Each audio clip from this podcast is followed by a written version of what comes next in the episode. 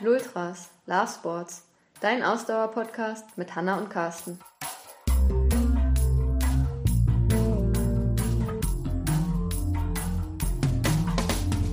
In unserer heutigen Folge sprechen wir über unsere sportliche Vergangenheit und unsere größten Erlebnisse im Sport. Außerdem erzählen wir, wie wir zum Coaching gekommen sind und was unsere sportlichen Träume für die Zukunft sind. Viel Spaß beim Zuhören. Herzlich willkommen zur zweiten Folge unseres Podcasts. Heute wieder mit mir, Carsten und Hanna.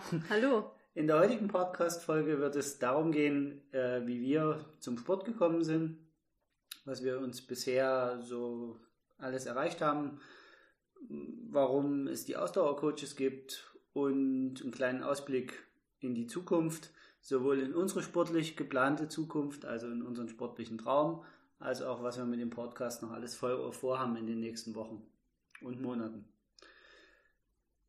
Fangen wir damit an. Möchtest du anfangen? Ich soll anfangen? Ich soll anfangen.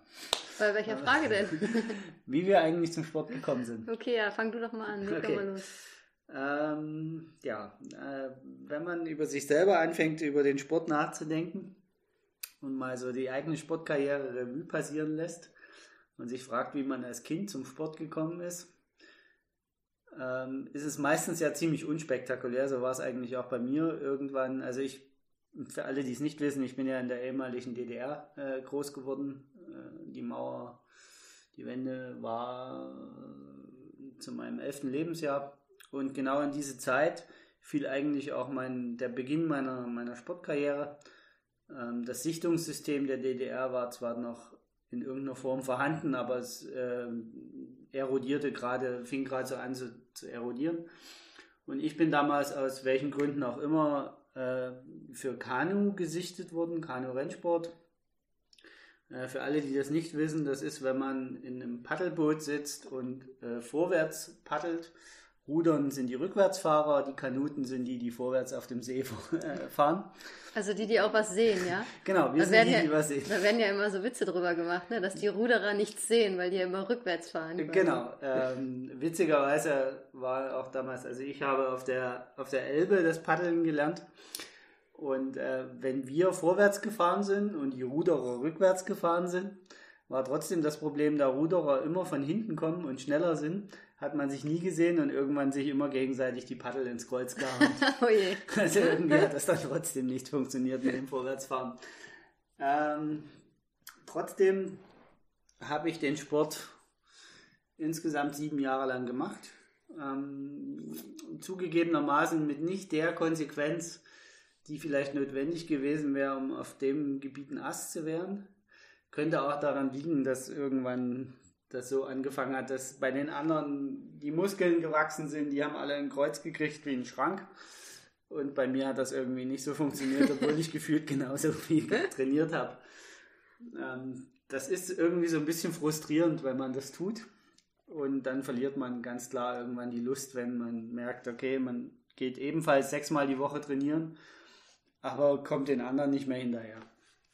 Und mit 17 war der Frust oder das Frustlevel so hoch, dass ich den ganzen Blödsinn in die Ecke geschmissen habe, mein Paddel genommen habe und gesagt habe, äh, mir reicht's, ich, ich lasse den Quatsch jetzt. Ähm, das wird eh nichts mehr.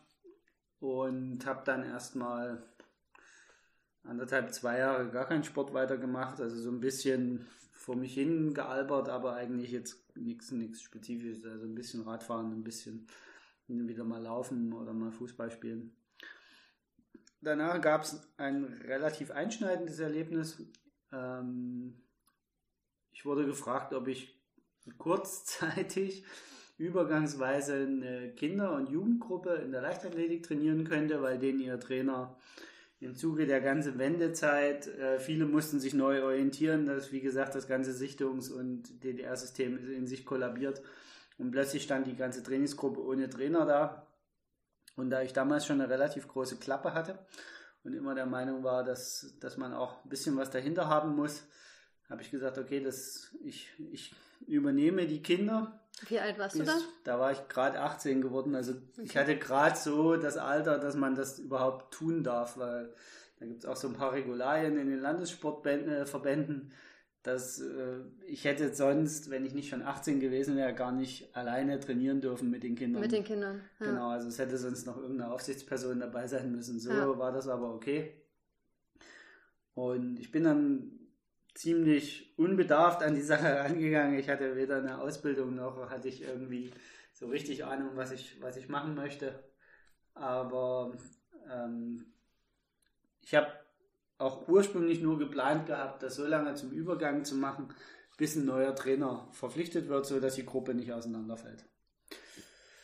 Nach sechs Monaten ungefähr habe ich mich dann zu meiner Trainerausbildung angemeldet bei, beim Kreissportbund in Dresden damals und habe dann meinen, meinen Trainerschein gemacht. Das geht, äh, wer das Landesverbands oder das, das Trainerwesen in Deutschland ein bisschen kennt, da gibt es dann mehrere Stufen, also man muss dann so ein paar Grundlagenkurse machen und dann kann man äh, die einzelnen Trainerscheine machen. Also es gibt dann den C-Trainer, den B-Trainer, den A-Trainer und dann ganz obendrauf noch das, das sportwissenschaftliche Studium. Und ich habe damals dann, wie gesagt, diese Grundlagenlehrgänge gemacht, habe die, ähm, die C-Trainer-Ausbildung gemacht. Das, das heißt, man ist danach sozusagen befähigt, bis äh, sogar Kaderathleten zu trainieren bis zu einem gewissen Grad und bis zu einem gewissen Alter. Also man, man kommt damit ein ganzes Stück weit innerhalb des Verbandswesens. Darum ging es mir aber eigentlich gar nicht, sondern mir war es nur wichtig zu lernen, wie, wie gehen die einzelnen Sportarten, wie gestaltet man ein Training, wie designt man das Ganze, was macht man so mit Kindern? Wie reagiert man auch auf vielleicht ein bisschen kritischere Situationen in, in so einer Gruppendynamik und so weiter und so fort? Also all das wurde uns da so ein bisschen beigebracht. Und das habe ich dann während meines gesamten Studiums auch vorangetrieben. Also ich war dann insgesamt sechs, sieben Jahre als Trainer unterwegs, musste das dann leider mit Beginn meines eigenen Berufes also als ich dann mit dem Studium fertig war, aufgeben, weil ich dann A, Dresden verlassen habe und meine Arbeitszeiten nicht mehr ganz zu Kindertraining passten. Dann immer, wenn ich Zeit hatte zu trainieren, hatten die Kinder eher schon Nachtruhe oder äh, Schlafenszeit. Und mein eigener Sport ist damals so ein bisschen, also das, das Selbstbewegen ist so ein bisschen in den Hintergrund getreten. Also ich habe mich schon immer zwar viel bewegt, aber sehr unspezifisch. Ähm, ich habe noch ein bisschen Fußball gespielt nebenbei und war hin und wieder mal laufen, habe auch mit den Kids hin und wieder Zusammensport gemacht. Aber im Großen und Ganzen war das eigentlich äh, wenig, was ich getan habe.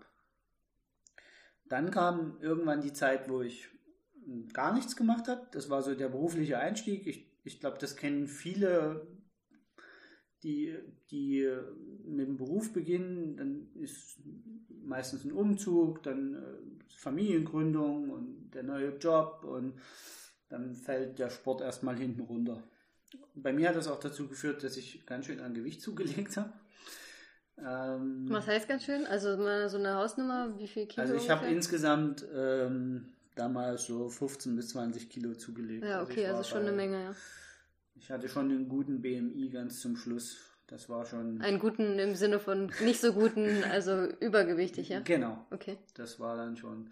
Habe aber trotzdem, also es ist nicht so, dass ich mich nie bewegt habe. Also ich habe schon nebenbei auch mich weiter bewegt, aber halt nie strukturiert.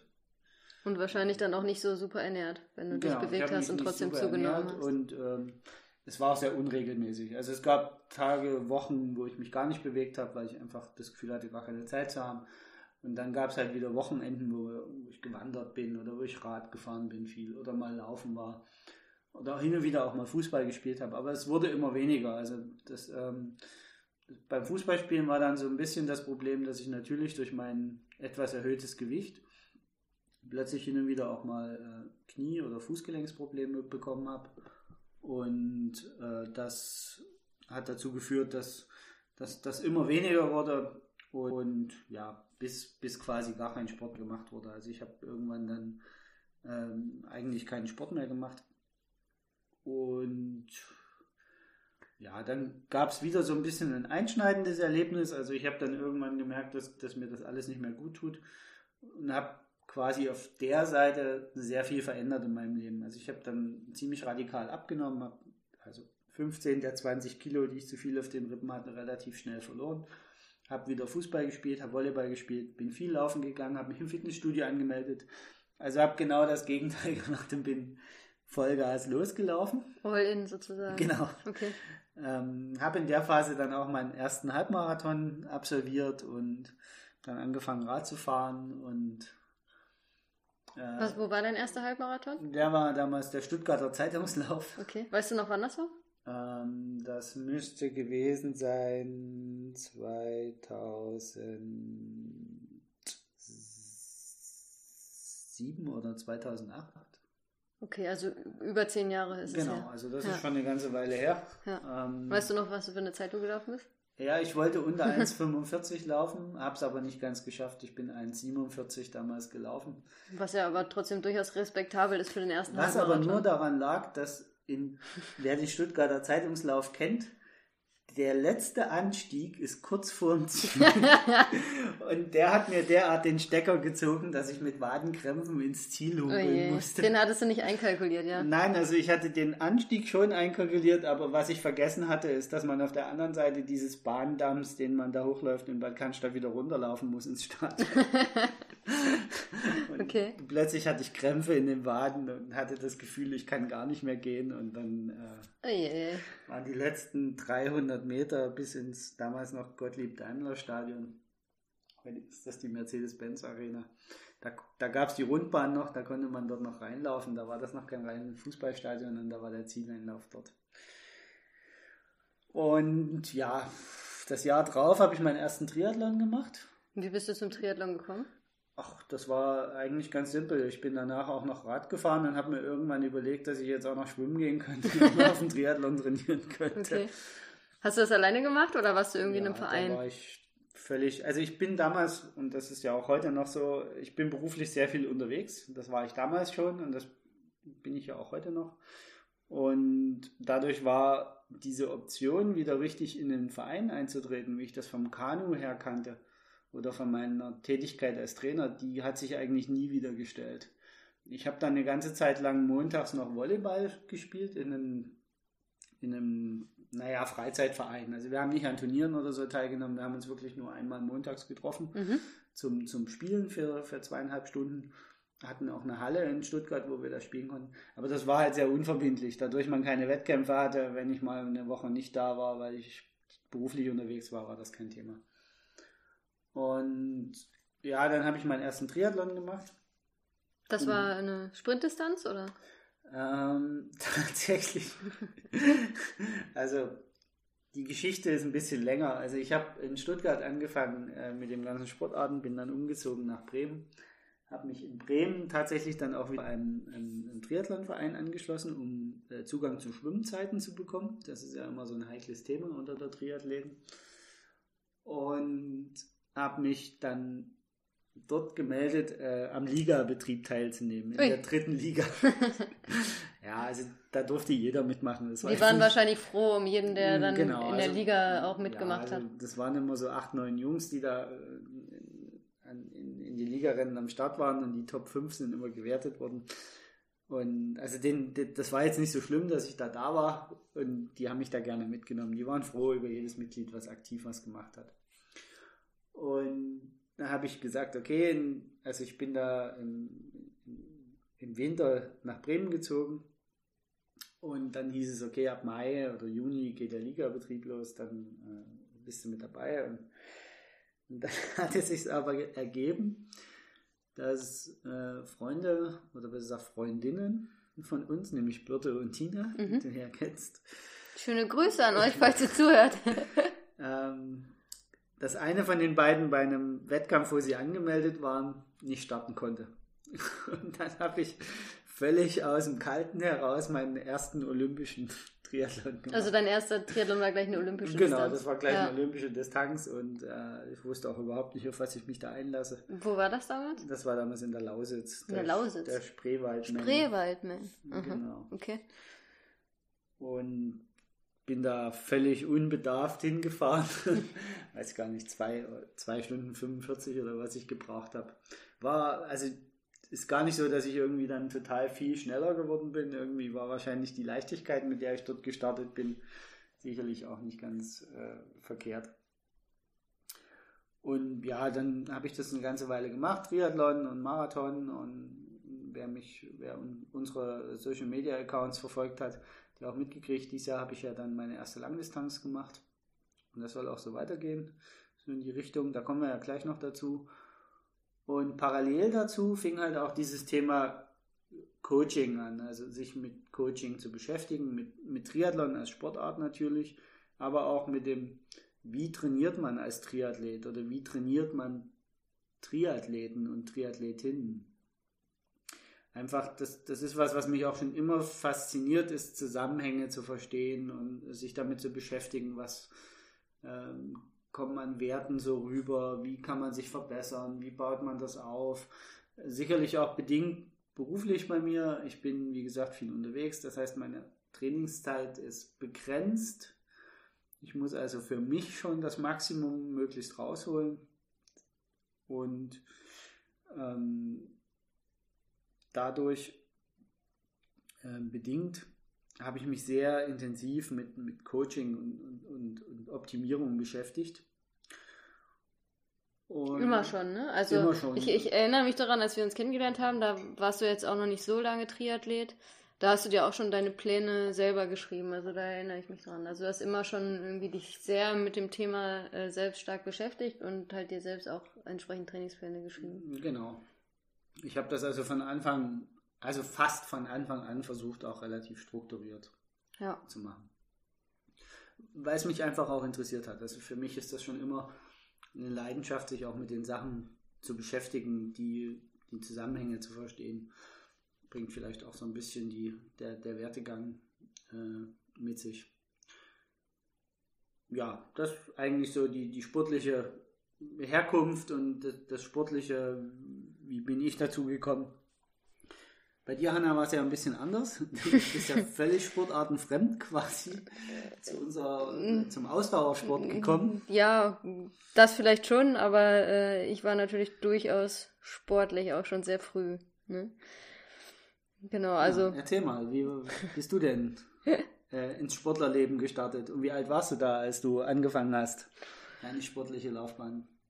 Boah, also wie alt ich war, ist eine schwierige Frage. Also ich habe schon sehr früh drei Sportarten parallel gemacht. Meine Familie, man muss dazu sagen, meine Familie war immer sehr sportlich. Also mein Papa war Tennistrainer und Fußballtrainer mein, auch meine, meine Mama hat Tennis gespielt, mein älterer Bruder hat Tennis und Fußball immer schon gespielt. Und ich war als, als Jüngste in der Familie natürlich auch immer mit dabei, also war schon wirklich von klein auf immer auf dem Tennisplatz dabei, auf dem Fußballplatz war ich dabei. Ich erinnere mich, dass mein Bruder früher im Urlaub immer zu, zu, zu einer Fußballschule gegangen ist und ich, da sind meine ersten Erinnerungen, glaube ich, da war ich wirklich noch, da war ich vielleicht zwei oder drei Jahre alt, dass ich da nebenher immer mit dem Ball gelaufen bin und hoch und runter den Fußballplatz gelaufen bin. Also ich bin von klein auf schon durch meine Familie viel im Sport unterwegs gewesen. Und so war es eben auch quasi ja vorprogrammiert, dass ich früh schon Fußball gespielt habe, dass ich Tennis gespielt habe und auch im Leichtathletikverein bei uns im Dorf war, was alles geballt auch an einem Ort quasi war. Also die Tennisplätze waren neben dem Sportplatz, wo eben Fußball gespielt wurde und wo auch Leichtathletiktraining gemacht wurde. Also ich weiß, dass ich fünf war, glaube ich, oder fünfeinhalb Jahre, als ich mit Tennis angefangen habe. Ich hätte also offiziell mit Tennistraining angefangen habe. Ich, ich hätte wahrscheinlich auch schon früher offiziell angefangen, aber das war das Einstiegsalter damals bei uns im Dorf, als ich offiziell angefangen habe. Fußball habe ich gespielt in einer reinen jungen Mannschaft. Damals war es noch so, dass es keine Mädchenmannschaften gab, jedenfalls nicht bei uns auf dem Dorf. Ähm, heute ist es ja verbrei mehr verbreitet, dass es Mädchen- und Frauenmannschaften gibt im Fußball. Damals war das noch nicht so. So war ich also das einzige Mädchen in der Fußballmannschaft, habe also auch schon früh gelernt, mich als Mädchen durchzusetzen. Ähm, Genau, und ähm, wie gesagt, in der Leichtathletik war ich auch, habe da ja die Klassiker gemacht am Anfang, ne? Hier Dreikampf, also Sprint, Weitsprung und Ballwerfen damals. Bin auch da relativ, bin da auch Kreismeisterin geworden, also das war auch vom Niveau her ganz okay. Ähm, in der Fußballmannschaft haben wir, glaube ich, auch mal da irgendwie die Liga gewonnen, keine Ahnung. Aber es kristallisierte sich relativ schnell heraus, dass mein Talent und wirklich recht viel Talent im Tennis halt irgendwie vorhanden war. Und so war ich schon recht früh immer bei den Meisterschaften dabei, bin auch sehr früh ins Kadertraining vom Tennisverband reingekommen und habe eigentlich dann schon mit zehn Jahren angefangen, wirklich Tennis im Hochleistungsniveau zu spielen. Also bin fünfmal die Woche zum Kadertraining nach Essen damals gefahren. Also meine Eltern haben mich natürlich gefahren ähm, und habe wirklich schon relativ früh Leistungssport gemacht.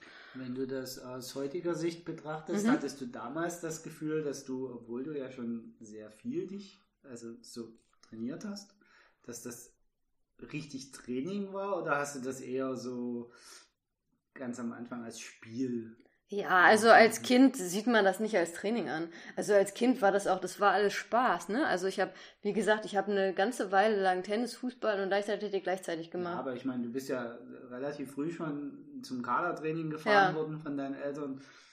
Ähm, das war ja dann schon, also zumindest mal für deine Eltern wahrscheinlich nicht mehr nur noch Spaß, sondern schon auch Anstrengung, ja. sich da jeden Tag hinzukommen. Ja und äh, wieder zurückzukommen. Aber du hast das jetzt nicht als, als Druck empfunden, oder? Als Druck überhaupt nicht, nee. Also das Einzige, was für mich wirklich schwer war, war, dass ich es geliebt habe, Fußball zu spielen. Also ich habe wirklich Fußball geliebt damals.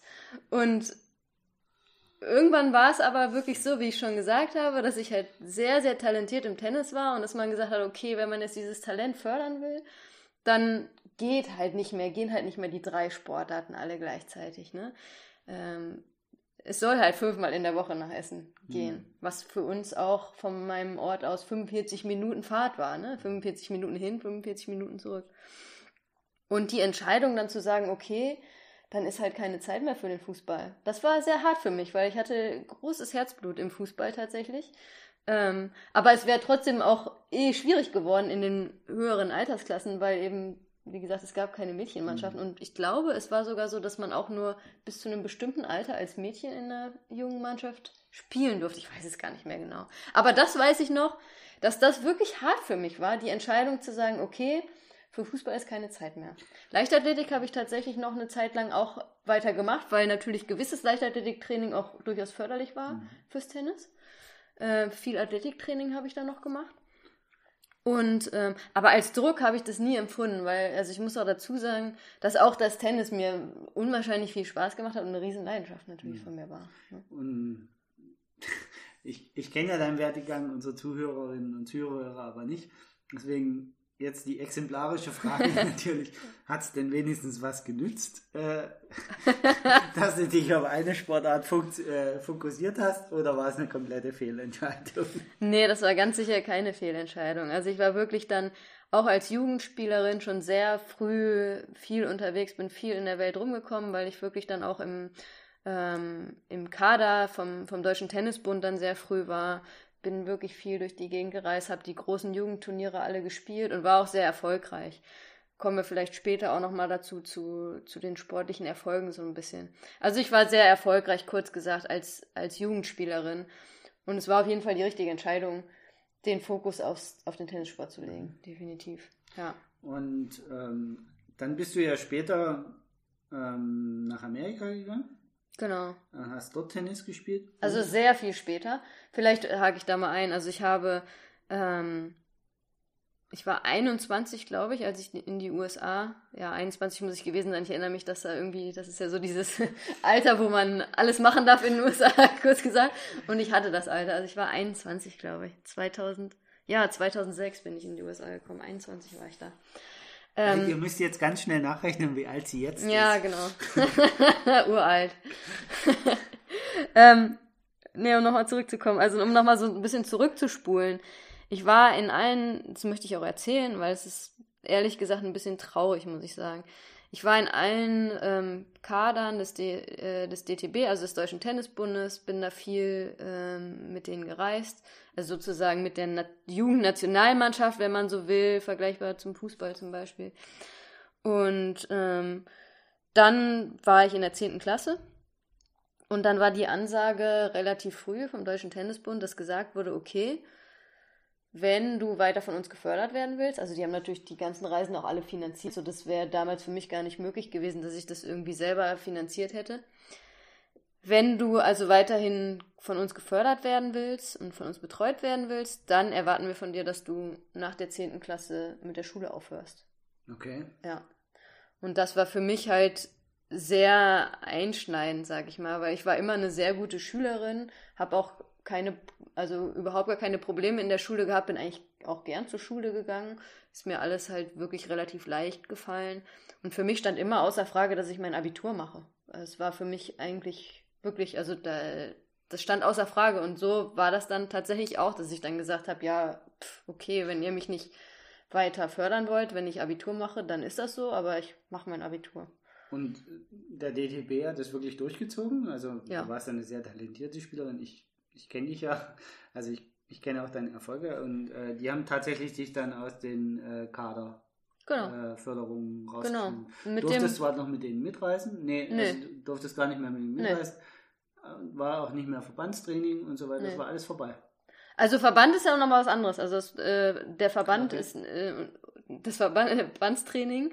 Also die Verbände kochen auch alle ihre eigene Süppchen. Ich weiß nicht, ob es heute noch so ist. Ich gehe davon aus, dass es heute auch noch so ist im Tennis. Ich stecke da jetzt nicht mehr so drin in der Szene, aber ich denke, es ist immer noch so. Also die Verbände kochen ihr eigenes Süppchen und der DTB kocht sein eigenes Süppchen. Aber ja, ich war raus. Also bis 16 habe ich massive Förderung erhalten, bin wirklich, wie gesagt, durch die Welt gereist. Es wurde alles bezahlt vom DTB. Wir hatten unseren eigenen Coach. Also wir sind äh, zwei, drei Jahre lang zu zweit mit einem Coach, der nur für uns zuständig war, gereist vom DTB. Und dann von heute auf morgen mit der Entscheidung, ich mache mein Abitur, war ich raus aus der Förderung. Ja. Was natürlich sehr einschneidend war für mich. Ähm, ich überlege gerade, wie es dann für mich weitergegangen ist. Also ich habe dann natürlich mein Training selbst organisiert, bin selbst viel gereist. Also Ähm, du hast jetzt den Tennissport nicht gleich an den Nein, Rand nein, natürlich nicht. Wut. Natürlich nicht. Dafür war auch, dafür war ich zu erfolgreich und dafür war die Leidenschaft auch viel zu groß ähm, für den Tennissport. Ich bin dann also viel alleine gereist, habe auch alles selber organisiert, also habe die ganzen Turnierreisen immer selber organisiert. Ähm, meine Eltern haben sich dann darum bemüht, dass wir so ein bisschen Sponsoring kriegen, dass wir das irgendwie finanzieren können, weil ich jetzt auch nicht unbedingt aus einer äh, äh, reichen Familie kam oder so. Und ähm, wer den Tennissport so ein bisschen kennt, der weiß, dass, dass es einfach sehr teuer ist, weil man einfach jede Woche quasi unterwegs ist auf Turnieren und entsprechend die Reisekosten, die Übernachtungskosten, alles natürlich irgendwie finanzieren muss. Ähm, genau, und dann bin ich irgendwann ähm, durch Bekanntschaften oder durch einen Trainer, den ich kannte von den Turnieren, bin ich irgendwann in Belgien gelandet, wo ich dann anderthalb Jahre trainiert habe. In der Zeit auch, als ich mein Abitur gemacht habe und ähm, habe dann mein Abitur gemacht. Habe nach meinem Abitur tatsächlich zwei Jahre lang nur Tennis gespielt, also war als Tennisprofi unterwegs auf der Tour. Und ähm, habe dann aber relativ schnell gemerkt, dass, dass das für mich nicht so funktioniert. Also ich habe war sehr viel alleine unterwegs, einfach auch, weil wir das Geld nicht hatten, dass ich jetzt noch irgendjemanden immer dabei hatte, der mich begleitet auf Turniere. Also war, bin wirklich viel alleine durch die Weltgeschichte gereist und habe halt gemerkt, dass der Tennissport halt auch ein sehr einsamer Sport ist. Und für mich war das immer so ein bisschen so eine Hassliebe, sage ich äh, aus heutiger Sicht immer von dem Sport. Also einerseits habe ich den Sport geliebt und wirklich war auch wirklich sehr talentiert, glaube ich. Aber andererseits war dieses Eins gegen Eins, die war auch brutal, war ein brutaler Sport. Also ich war vom Kopf her immer eher so ein Teamsportler, ja, jemand, der in der Mannschaft ist, der sich für die Mannschaft aufopfert, wo man sich gegenseitig hilft. Also ich habe zum Beispiel unwahrscheinlich gerne Doppel gespielt, ja, wo man zu zweit war im Team und auch sehr erfolgreich. Aber dieses, diese krasse Einzelsportart, wo du Frau, also Frau gegen Frau in meinem Fall warst, das war wirklich brutal. Und das war auch für den Kopf, also für das Mentale brutal.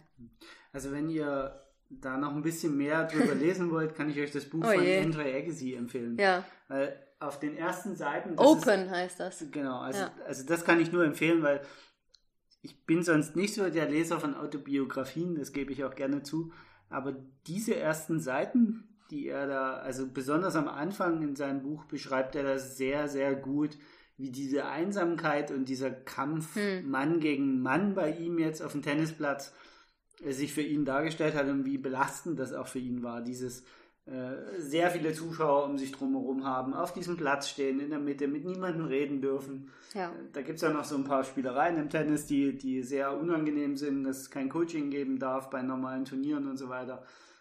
Also äh, wenn ihr da mal irgendwie euch versucht reinzulesen, äh, dann äh, das kann ich euch nur empfehlen. Ja, oder wenn wir uns mal treffen, quatschen wir einfach mal darüber. Genau, oder Anna, erzählt euch das mal. genau. Aber lange Rede, kurzer Sinn. Also ich habe relativ schnell gemerkt, dass es wirklich, also es war für mich brutal und ich war vom Kopf her da auch nicht stark genug oder wie auch immer. Also ich habe auch immer so ein bisschen doof gesagt, ich war nicht Arschloch genug, weil man musste eigentlich schon so ein bisschen Arschloch sein. Es gab halt keine Freunde irgendwie. Ähm, viele haben halt standen halt auf dem Tennisplatz und die Gegnerin war quasi die Feindin sozusagen. Damit konnte ich nie was anfangen. Das war für mich irgendwie, das habe ich nie verstanden und da war ich dann auch nicht hart genug vom Kopf her. Naja, und dann habe ich relativ schnell entschieden für mich, dass ich das irgendwie anders gestalten muss. Und bin dann auf den Zug College Tennis in den USA aufgesprungen. Das war auch eigentlich für mich schon eine Überlegung, das direkt nach dem Abitur zu machen. Habe ich aus verschiedenen Gründen damals mich dagegen entschieden, um doch das mit dem Profi-Tennis zu probieren. Aber ähm, ja, wie gesagt, dann habe ich relativ schnell entschieden, dass ich doch in die USA gehen möchte mit einem Sportstipendium und dort ähm, College-Tennis spiele und gleichzeitig eben studiere. Da habe ich dann das Glück gehabt, dass es auch noch geklappt hat, weil das gar nicht so einfach war. Es ist alles relativ kompliziert bei den Amis mit den Amateurregeln, die es da gibt. Und dadurch, dass ich vorher eigentlich ja die zwei Jahre als Profi unterwegs war, war das gar nicht so einfach, ähm, da noch unterzukommen im College. Das hatte aber irgendwie geklappt. Und dann bin ich in die USA rübergegangen und habe ein Jahr lang dort College Tennis gespielt. Also habe zwei Semester studiert und gleichzeitig College Tennis gespielt. Hatte auch vorher gesagt, okay, für ein Jahr gehe ich auf jeden Fall hin, schaue, wie es mir da geht, wie es ist und dann entscheide ich, ob ich äh, weiter da bleibe, weil ich hatte halt ein Stipendium für, äh, um die volle Zeit meines Bachelorstudiums quasi da zu absolvieren. Ähm, ich schaue mir das an ein Jahr und dann entscheide ich, ob ich da bleibe oder wieder, oder wieder nach Hause gehe. Ich habe mich dann damals dazu entschieden, äh, nach einem Jahr wieder in die Heimat zurückzugehen. Aus heutiger Sicht, ehrlich gesagt, eine total bescheuerte Entscheidung, weil äh, ich war da erfolgreich im Sport. Also ich bin mit meinem Team amerikanische College-Meisterin geworden. Ganz tolle Erfahrungen, die ich da erleben durfte.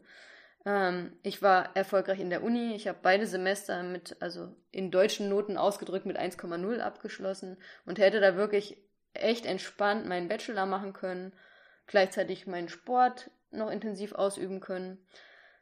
Genau, aber damals habe ich mich dagegen entschieden. aus dem, ja, wie gesagt, aus heutiger Sicht doch ziemlich bescheuerten Grund, weil ich gesagt habe, naja, ich werde hier akademisch nicht genug gefordert. Also ich war immer schon ziemlich ehrgeizig und auch eben in der Uni doch recht ehrgeizig und irgendwie erschien mir das dann äh, relativ langweilig, sag ich mal. Dann bist du zurückgekommen, hast in, in, in Holland, glaube ich, das studiert. Ja, genau. Genau, also für mich war wichtig, um ähm, das nochmal aufzugreifen, für mich war halt super wichtig, okay, ich komme nach einem Jahr wieder nach Hause, aber ich will halt die Sprache nicht verlieren. Deswegen wollte ich unbedingt auf Englisch weiter studieren. Das war mir sehr, sehr wichtig. Mhm. Und da bin ich dann in, in Maastricht in Holland gelandet, wo ich halt auf, komplett auf Englisch weiter studiert habe. Okay. Als wir uns allerdings 2010 kennengelernt haben, dann war es ja, du hast zwar noch Tennis gespielt, mhm aber Tennis war ja schon nicht mehr so dein Hauptfokus. Fokus. Ja, genau, es war auch nicht mehr die Leidenschaft. Also ich habe halt noch Tennis nebenbei quasi neben dem Studium gespielt, weil ich mir einfach mein Studium dadurch finanziert habe, weil ich eben noch in der Liga in Deutschland und in Holland auch gespielt habe, wo ich entsprechend noch für äh, bezahlt wurde und dadurch mein Studium finanzieren konnte. Die Leidenschaft beim Tennis war aber, ließ halt sehr nach. Das, mein Problem war, dass ich einfach dadurch, dass ich studiert ha hatte und nicht mehr viel Zeit fürs Training hatte, mein Niveau natürlich nach unten ging, ja. Und damit konnte ich nicht, konnte ich nicht gut umgehen. Also mir hat das halt keinen Spaß mehr gemacht. Ich konnte nicht akzeptieren, dass ich halt nicht mehr auf dem hohen Level, auf dem ich mal gespielt habe, spielen konnte, weil ich halt einfach nicht mehr die Zeit hatte zu trainieren. Also ich habe auch kaum mhm. trainiert da noch. Habe halt die Spiele am Wochenende gemacht, aber viel trainiert habe ich nicht mehr. Aber als wir uns kennengelernt haben, hattest du ja auch schon einen anderen Traum im Sport. Das weiß ich nämlich noch, ja. dass du damals schon was anderes wolltest. Das Tennis nicht mehr ganz so.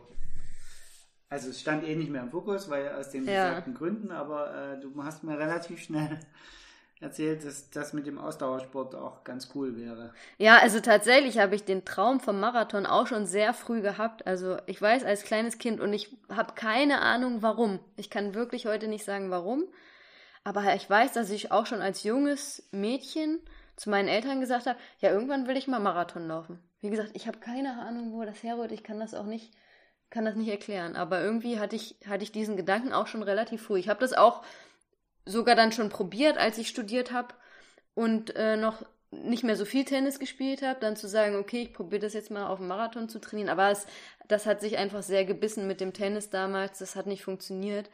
Ähm, aber ja, der Traum war wirklich schon sehr früh auch da. So war für mich dann auch wirklich eigentlich klar, wenn ich mit dem Tennis dann mal aufhöre, dann fange ich an zu laufen. Und so war es dann ja auch. Ne? Also ich habe dann, ich erinnere mich ja noch gut, ich glaube, das war 2011 habe ich mein letztes Ligaspiel gespielt. Habe auch gesagt, das ist mein letztes Spiel, das war mir irgendwie klar.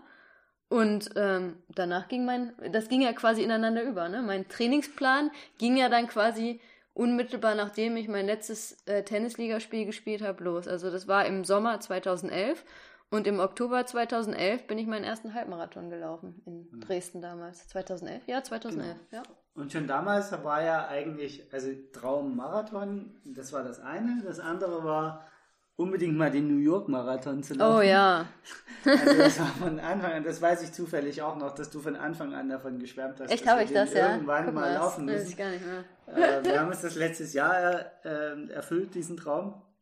Wir können es nur empfehlen. Ja. Also wenn du irgendwann mal die Chance hast, wenn du es dir leisten kannst, weil natürlich ist es, ist es teuer, aber ja, es lohnt sich. Es, ne? Wenn also, du es dir irgendwie leisten kannst, mach es. Wenn du Marathon verrückt bist ja. und nur annähernd so Marathon verrückt bist, wie wir sind, dann können wir den Lauf nur empfehlen. Ja. Weil einfach es ist für uns nach wie vor, also wir machen den Sport jetzt seit acht Jahren ziemlich intensiv. Äh, du hast mittlerweile zwei Dutzend Marathons. Ja, mehr. Also ich weiß es gar nicht, wie viele, aber mehr. Dann ja noch mal ein paar also, Ultramarathons. Genau, äh, wir sind ja jetzt durchaus, wir maßen uns da jetzt mal an, eine gewisse Erfahrung zu haben. Ja, wir sind ja auch schon unterschiedliche Marathons genau. gelaufen. Ja, nicht nur jetzt irgendwie in Deutschland, sondern wir wirklich ja auch äh, schon in verschiedenen Ländern irgendwie Marathons gelaufen, auch schon andere große Marathons gelaufen, wo wir auch einen gewissen Vergleich haben, denke ich. Ähm, aber New York ähm, war definitiv einzigartig. Also witzig, ich, äh, da, dass du das jetzt erzählt hast, ich hätte mich da jetzt nicht mehr dran erinnert, dass ich auch immer schon gesagt habe, ähm, dass ich den New York Marathon gerne laufen will. Ja, krass. Ja, das äh, ja, ist gut, sich dessen mal wieder bewusst zu werden. Ja. Ja, genau, also das ging dann eigentlich ineinander über bei mir. Ne? Tennis und ja dann Start mit dem Laufen. Gerade schon gesagt, dein, dein Trainingsplan fing 2011 an. ja. Und damit kommen wir jetzt eigentlich auch so ein bisschen zum, zum zweiten Thema. Das ist eine ganz gute Überleitung. Wir hatten ja gesagt, wir wollen auch noch ein bisschen erzählen, wie ist es in den Ausdauercoaches gekommen. Ähm, eigentlich habe ich dich von Anfang an auch gecoacht. Ja, von Anfang an, genau. Äh, ich, ich habe dir dann verboten, gleich im ersten Jahr Marathon ja, zu Ja, ich war natürlich total motiviert und völlig enthusiastisch. Wie gesagt, der, der Traum vom Marathon war ja auch schon früh da und ich wollte lieber äh, heute als morgen schon Marathon laufen und ich bin dir heute dankbar, dass du mich da ein bisschen gebremst hast am Anfang und gesagt hast, jetzt erstmal langsam. Also ich bin ja dann wirklich schon relativ früh auch meinen ersten Halbmarathon gelaufen, habe dann aber wirklich auch langsam aufgebaut, ne? Bin dann im Herbst 2011 meinen ersten Halbmarathon gelaufen. Auch 2012 bin ich ein paar Halbmarathons gelaufen. Ich weiß gar nicht mehr wie viele, aber es waren einige, glaube ich. Und habe mich dann so Schritt für Schritt ein bisschen an die längere Distanz herangetastet und bin dann meinen ersten Marathon 2013 gelaufen in Düsseldorf damals. Das war mein erster Marathon, genau. Aber du wolltest was genau, anderes sagen. Nein, also, genau. Also das war damals eben auch schon so, ich habe nicht nur meine eigenen Trainingspläne geschrieben, sondern ich habe angefangen, die für Hanna zu schreiben. Genau. Und auch sehr erfolgreich dann gleich. Also ich erinnere mich, bei meinem ersten Halbmarathon mein Ziel war, unter zwei Stunden zu bleiben und ich glaube, ich bin 1,56 gelaufen. Also das war auch super. Da war ich ja total happy damals. Ne? Genau. Und ähm, das hat sich eigentlich so über die Jahre entwickelt. Also ich habe immer mal wieder für Freunde und Bekannte äh, Trainingspläne geschrieben, für uns selber, für uns beide natürlich. Ähm, wir haben uns beide viel mehr mit Training beschäftigt. Ähm, du auch viel mit Ernährung und letztes Jahr kam dann so eine mehr oder weniger Schicksalsfügung mal wieder, wie das manchmal so ist im Leben. Also so bestimmte Dinge macht man ja nicht bewusst, sondern da wird man so ein bisschen reingeschmissen. So ein Thema hatten wir letztes Jahr und haben Ende des Jahres, Ende 2017, fast genau vor einem Jahr, ja. gesagt, okay, jetzt, ab jetzt äh, bieten wir das an. Jetzt kann, machen wir es nicht mehr nur für Freunde und Verwandte und Bekannte, sondern, wirklich sondern professionell. jetzt kann man es bei uns buchen. Genau. Und äh, wir betreuen ab sofort Athleten und Athletinnen ähm, bei ihrem Traum, Marathon zu laufen, Wiedereinstieg in den Sport zu schaffen, sich gesund und fit zu, zu, zu leben und was auch immer. Also was auch immer das sportliche Ziel ist, sie können ja sehr unterschiedlich sein. Wir haben uns dann ein bisschen eingeschränkt und haben das eben, wie gesagt, ein bisschen auf den Ausdauersport fokussiert.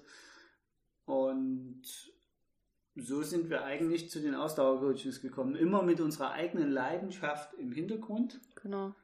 Und vor allen Dingen, und das ist uns, glaube ich, beiden extrem wichtig, die Ausdauercoaches sind nicht bloß Coach, der jemanden auf ein Ziel hinführt. Das hast du ja gerade selber auch gesagt. Ich habe äh, darauf damals darauf geachtet, dass es auch gesund ist. Ja. Und dass du den Spaß nicht verlierst. Weil genau. nichts wäre schlimmer gewesen, wenn du ja. nach deinem ersten Marathon gesagt hättest, um Gottes Willen nie wieder. Genau. Oder verletzt gewesen wärst und dann ewig rumgedoktert hättest. Ja. Und das war, ist, ist mir und, und dir ja dann auch später, als du angefangen hast zu coachen, immer extrem wichtig gewesen, und dass wir den Leuten immer noch extrem wichtig. Genau, es ist eine unserer Philosophien, dass wir den Leuten vermitteln wollen, dass das Ergebnis, auf das sie hintrainieren, das Ziel, nur das Sahnehäubchen von dem ist, genau. was sie sich erarbeitet haben. Es ist nicht das Ende, sondern es ist das Sahnehäubchen ein, eines Weges, den wir gemeinsam gehen. Und ähm, das Schönste, was uns eigentlich passieren kann, ist, wenn Athletinnen oder Athleten direkt nach, dem, nach der Zielerreichung zu uns kommen und sagen, wo ist der nächste Wettkampf? Genau. Ich habe Bock, ich will weitermachen, ich will weiter vorwärts kommen. Weil es tut uns beiden in der Seele weh, wenn wir, was wir auch schon erlebt haben, äh, Menschen kennengelernt haben, die gesagt haben, hoffentlich ist dieses ist dieser Wettkampf bald vorbei, weil ich, ich kann nicht mehr. Ich, ich habe jetzt so lange auf diesen Wettkampf ja. hingearbeitet. Ich, ich will nicht mehr, ich will nicht mehr laufen, ich will nicht mehr Triathlon machen. Ich will jetzt nur noch, dass es vorbei ist und, und danach dann auch in das entsprechende tiefe Loch gefallen sind oder verletzt waren. Und äh, es ist, tut uns einfach in der Seele weh und dann möchten wir dem einfach was mit unserer Philosophie entgegensetzen. Und wer uns kennt oder wer bei uns schon mal ein Coaching gebucht hat, der wird auch merken, dass das eine unserer Philosophien ist. Oder eine, also Philosophie ist da das falsche Wort eigentlich. Doch, die Philosophie. Der, also Grund, der Grundgedanke ist, dass wir Sportler so trainieren wollen, dass sie zwar durchaus ambitionierte Ziele haben und dass sie natürlich die ambitionierten Ziele auch hoffentlich erreichen sollen, aber oberste Priorität hat für uns immer zu sagen, ja, wir wollen den Sport auch langfristig machen. Das heißt, wir wollen jetzt nicht nur ein Jahr auf Krampf darauf trainieren, eine Bestzeit zu erreichen im Marathon, im Halbmarathon, im Triathlon, Ironman, wo auch immer, sondern wir wollen den Sport ja auch darüber hinaus langfristig betreiben und eben nicht nach einem Jahr sagen, boah, jetzt habe ich ein Jahr wie so eine auf Deutsch gesagt besenkte Sau trainiert, habe mich völlig kaputt trainiert und habe wirklich null Bock, habe den Wettkampf irgendwie noch gemacht, aber habe null Bock auf den Sport, genau. den noch weiterzumachen und das ist halt eben nicht unsere Philosophie. Also wir wollen die Leute so trainieren, dass sie langfristig auch Lust auf den Sport haben und den eben auch lange betreiben können. Sprich, dass sie keine, möglichst keine Verletzungen bekommen, sondern auch langfristig gesund bleiben und den Sport so auch betreiben können. Genau. Das heißt nicht, dass man nicht auch mal eine harte Einheit wehtun darf. Das auf also jeden Fall, das gehört ja dazu. Man muss auch mal über das hinausgehen, was man glaubt, leisten zu können. Und auch dann regelmäßig. entwickelt sich der Körper weiter. Ja. Also wir akzeptieren es durchaus, wenn auch unsere Athletinnen und Athleten mal schreiben, dass es äh, ein ekliges Training war. Das gehört dazu. Das gehört dazu, aber insgesamt muss der Weg klar sein. Es muss Spaß machen. Ja. Es muss äh, am Ende einfach noch, noch gut passen. Genau. Wo wir beim Thema Spaß sind, wollen wir vielleicht mal zum nächsten Thema kommen. Welche Sportvereine und Sportler und Sportlerinnen sind eigentlich unsere Lieblinge sozusagen? Genau. Ähm, sowohl unsere Webseite, wer das schon mal äh, beobachtet hat, als auch dieser Podcast heißt ja Love Sports. Und das hat einen ganz konkreten Grund. Und zwar nicht nur, weil wir Coaches sind und, und das so dufte finden, sondern dass für uns ist Sport Lebensphilosophie. Das ja. kann man so sagen. Und wir, wir lieben einfach Sport. Und natürlich sind wir auch in anderen Sportarten unterwegs. Also wir interessieren uns nicht nur, für, für Triathlon und, und Marathonlaufen, du ja noch für Tennis. Äh, ich muss zugeben, aus dem Kanu bin ich quasi komplett raus. Ich könnte dir gerade nicht sagen, wer da aktuell von uns. Ich weiß, dass die Deutschen immer ganz gut waren und eine gute Kaderschule hatten, aber dann hört es auch schon auf. Ähm, aber insgesamt ähm, interessieren wir uns sehr für Sport. Wir sind auch beide witzigerweise noch Mitglieder in, in Fußballverein. Ja. Ich muss ja gestehen, ich bin sogar Mitglied in zwei Fußballvereinen, ja. Ähm, die auch beide extrem gegensätzlich sind. Ja. Also ich bin zum einen Mitglied bei Dynamo Dresden, meiner Heimat, ui, meinem Heimatverein. Ui, ui. Und gleichzeitig bin ich Mitglied bei Fortuna Düsseldorf. Ja, das klingt besser. Warum klingt das besser? Na, da kannst du gleich selber was dazu sagen.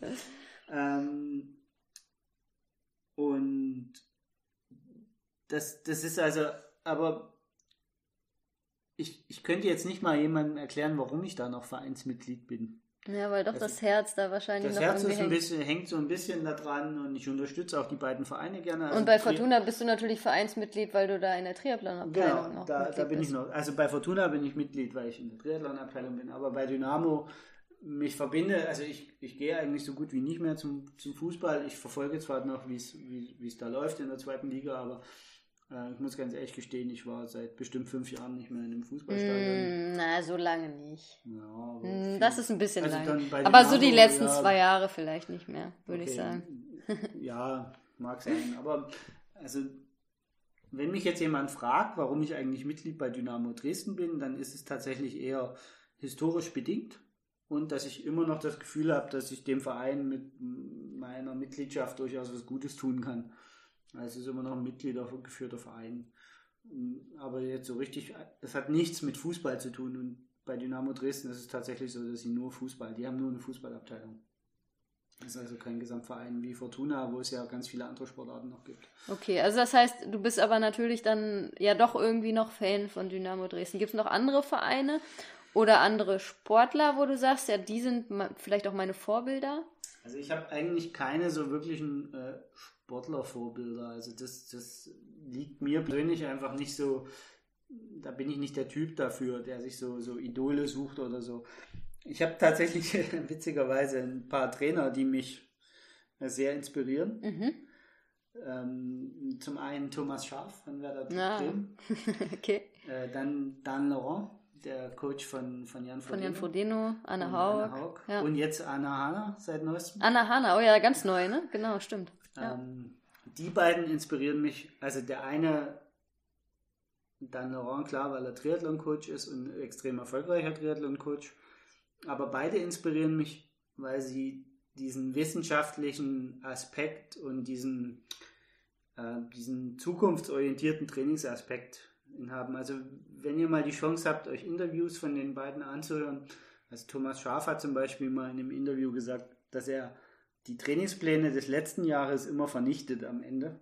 Also für die neu alles neu entwickelt quasi. Ja, für die, äh, Entschuldigung, wenn ich dich unterbreche, für die, die vielleicht im Fußball nicht so firm sind, Thomas Schaaf war langjähriger Trainer bei Werder Bremen, also ist ja auch so ein bisschen eine Ikone in Bremen glaube, jeder Bremer mag auch Thomas Schaf. Also er war auch sehr beliebt und hat viele Jahre ja, erfolgreich als Trainer bei Werder Bremen gearbeitet. Danach war er, glaube ich, mal bei Frankfurt kurze Zeit. Ist er jetzt noch irgendwo Trainer oder ist er mittlerweile wieder bei Werder in, in irgendeiner Funktion wieder tätig? Ich weiß es ich gar weiß nicht. Es, ich weiß es Ich glaube sogar, er ist wieder in irgendeiner Funktion, ich, aber ohne nicht. Gewehr, keine Ahnung. Die Fußball-Experten ähm, unter euch wissen das sicher besser. Genau, also das sind die beiden, die mich so als, als wissenschaftliche Trainer und in ihrer Einstellung zum Thema Coaching sehr inspirieren und sehr, ähm, ja, wie gesagt, Vorbild ist immer so ein schwieriges Wort, aber die mich schon inspirieren, das, das, ja. das gebe ich dazu. Und wer mich noch inspiriert, ist äh, tatsächlich Faris Al-Sultan. Faris. Äh, der Coach von, von Patrick Lange und jetzt aktueller, ist seit neuestem Bundestrainer. Und ehemaliger Ironman Hawaii-Sieger. Ironman Hawaii-Sieger und äh, überhaupt unkonventioneller Triathlet. Äh, jeder kennt, also die Triathlon-Szene kennt Fares immer nur in seinem uneleganten Zweiteiler, den er meistens anhatte. Legendär. Mit dem er sich am wohlsten Gefühl hat. Aber ähm, der, also Fares ist einfach vom Typ her sehr inspirierend für mich. Also A, weil alles das, was er sagt, ziemlich viel Sinn macht und, und auf, meinen, auf mich immer den Eindruck macht, wenn da auch ein bisschen Hirnschmalz drin steckt. Und B eben auch, weil er eben nicht, nicht jedes Ding sofort mitgeht. Also auch wenn er heute sagt, aus heutiger Sicht, ja, ich hätte damals schon ein bisschen mehr auch vielleicht meine Sponsoren mal bedienen müssen und vielleicht das eine oder andere Pressekonferenz mal machen müssen.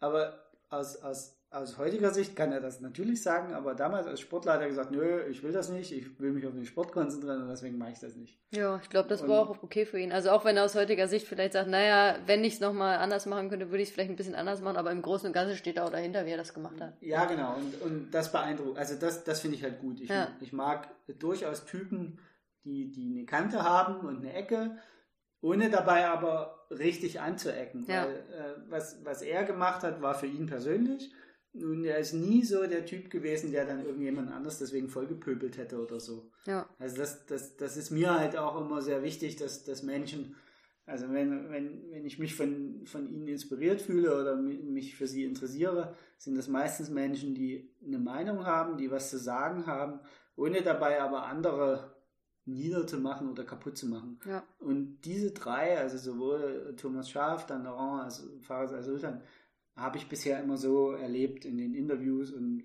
ich hoffe, ich habe auch mal die Gelegenheit mit allen, also am liebsten mit allen dreien, äh, mal ein längeres Gespräch zu führen, weil das wäre für mich wirklich was, wo ich äh, äh, Spaß dran hätte, äh, mit denen mal zu fachsimpeln. Okay. Wie sieht es denn bei dir aus? ja, mit die den großen Idolen. die Fortuna haben wir jetzt ja schon weitläufig erwähnt. Also ich bin ähm, doch auch immer noch großer Fortuna Düsseldorf-Fan, wenn auch bei mir die Liebe zum Fußball so ein bisschen abgeebbt ist. Also auch ich eben schon länger nicht mehr im Stadion war. Aber trotzdem ist die Liebe zur Fortuna auf jeden Fall immer noch da. Sehr, sehr groß. Also ich bin auch im, äh, bei der Fortuna natürlich Mitglied, auch im, in der Triathlon-Abteilung.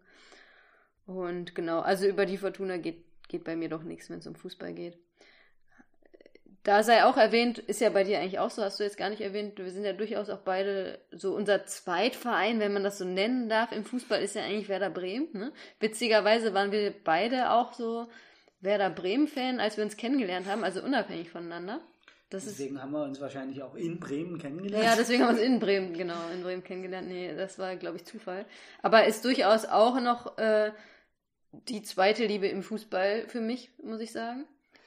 Ja, wie gesagt, für mich ist das mit diesem Lieben und, und Idol. Ja, also so Lieblingsverein, ne? Also es geht ja, ja jetzt hier um den Lieblingsverein, so, also wir ja gar nicht lange irgendwie jetzt da das diskutieren. Also es ähm, gibt halt Vereine, die mag man. Genau. Und es, für mich gibt es Vereine, die interessieren mich nicht.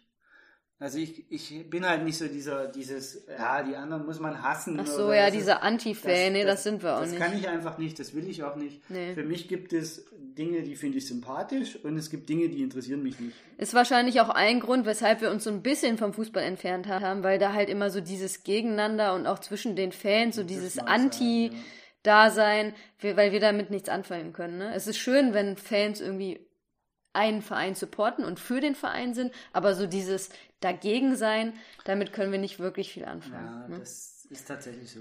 Genau. Deswegen haben wir uns in Berlin auch ein bisschen eine andere. Ja, also hängt wahrscheinlich auch so ein bisschen damit zusammen, dass wir mit den beiden Berliner Fußballvereinen nicht so viel anfangen können. Aber Fortuna hat ja letztens gewonnen gegen die Hertha, wollte ich nochmal erwähnen. 4-1 ist, glaube ich, ausgegangen. Und Fortuna ist Tabellenletzter im Moment.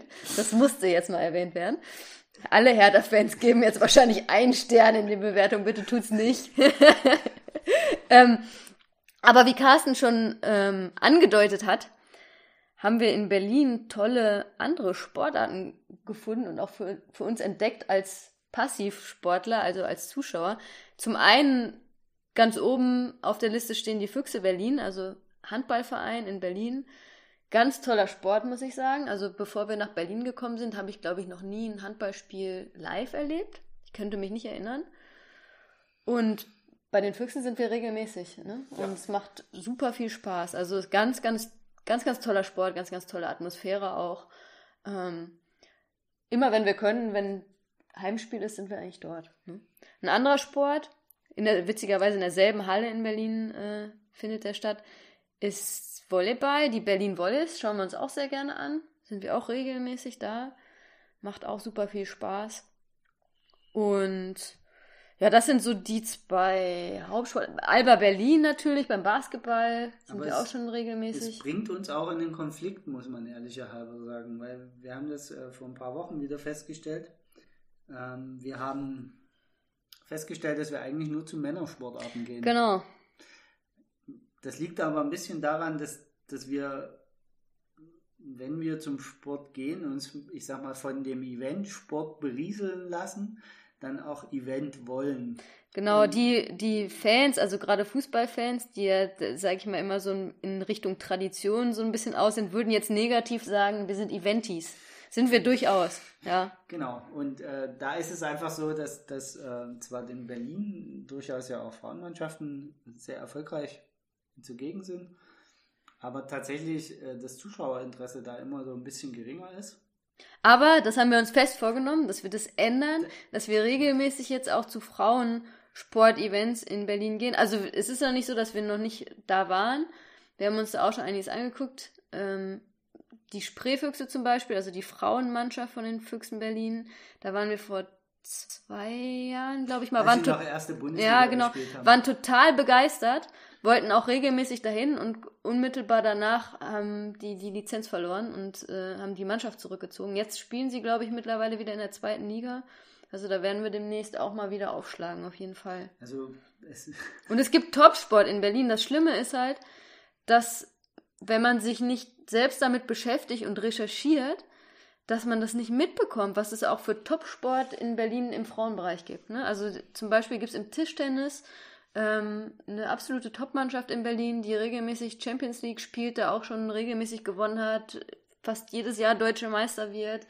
Aber wenn du selbst da nicht nach recherchierst, dann kriegst du da nichts von mit. Es gibt dazu keine Werbung es wird nirgendwo promotet, nichts. Ich, und das ist was, was uns wirklich traurig stimmt, muss ich sagen. Ich, ich kann ja zu meiner Ehrenrettung noch sagen, als ich äh, noch in Dresden studiert habe, bin ich wenigstens regelmäßig zum äh, DSC Volleyball der Damen gegangen. Erste das ist natürlich auch eine Top-Mannschaft, ne, in Dresden. Eben, sie ja. haben Champions League gespielt, Champions League gewonnen, sie haben Pokal, äh, waren Pokalsieger und äh, waren Aber da muss man auch dazu sagen, Dresden ist nicht so eine große Stadt wie in Berlin und da gibt es nicht so eine Wahnsinns-Top-Sportvielfalt wie in Berlin. Das lassen wir die Dynamo Dynamo-Fans hören, du. Ja, aber, aber, also ich meine, es gibt, die Dresdner Volleyballfrauen sind sicherlich promotet worden da, ja. Also ich habe das ja auch schon öfter gesehen, wenn wir in Dresden waren, ja, dass da also Plakate hängen. Genau, tatsächlich ähm, haben die A, eine, eine, Lücke gefüllt, die einfach da war, nämlich äh, die Leute wollten ein sportliches Event. Aber sie haben eben auch Erfolg gehabt. Das, das ist ähm, ganz extrem. Also wie gesagt, dieser Event-Charakter, der gehört bei Sportarten, gerade bei Mannschaftssportarten, einfach ein Stück weit dazu. Und auch die Dresdner Volleyballdamen haben das immer verstanden, in ihrer Halle ein Event äh, zu designen und, und erlebbar zu machen. Und dadurch war das natürlich, ähm, ähm, hat das dann auch Spaß gemacht, dahin zu gehen. Also das, ich glaube, das, das ist so ein bisschen der Punkt, das, das fehlt manchmal äh, so ein bisschen in der Betrachtung äh, da werden wir auch noch mal eine eigene Podcast-Folge dazu machen irgendwann. Ja. Zu dem Thema Frauen. Sport, mehrere Folgen sicherlich. Also generell. Haben wir ja auch schon in unserer ersten Podcast-Folge angekündigt, dass das Thema Frauen im Sport für uns sehr, sehr wichtig ist. Ne? Genau. Wenn du, lieber Hörer oder liebe Hörerin, vielleicht aus Berlin kommst und regelmäßig zu Frauensport irgendwie gehst und dir das anschaust und noch irgendwelche Tipps für uns hast, melde dich doch gerne bei uns. Schreib uns wo wir noch hingehen können, was wir uns genau. noch also, anschauen also, oder, können. Oder wenn du Lust hast, mit uns zusammen irgendwie was anzuschauen oder so, auch sehr gerne. Auch mal hier darüber zu reden. Das sowieso. Deine Erlebnisse, ne? Das sowieso, also, genau. Auch da gerne ähm, einfach bei uns melden. Genau. Wollen wir mal zur nächsten Frage rüberkommen, um jetzt mal von der Vergangenheit und Gegenwart in die Zukunft zu schauen. Was ist dein größter sportlicher Traum? Ähm, ja, großes Ähm. Nein, also tatsächlich ist es so, ich habe ja dieses Jahr meine allererste Langdistanz gemacht, in Rot gefinisht. Über 13 Stunden gebraucht, also ist jetzt. Ähm, gemütlich sozusagen. Ja, gemütlich ist eine Langdistanz nie, aber ähm, es war noch im Rahmen dessen, dass es wie gesagt auch noch Spaß gemacht hat und ich mich nicht so quälen musste, dass ich völlig zerstört im Ziel war. Man Aber muss ja dazu sagen, vielleicht auch, du hattest keine optimalen Trainingsbedingungen in der Vorbereitung, weil du einfach beruflich sehr stark eingebunden warst. So ging es wirklich darum, ja.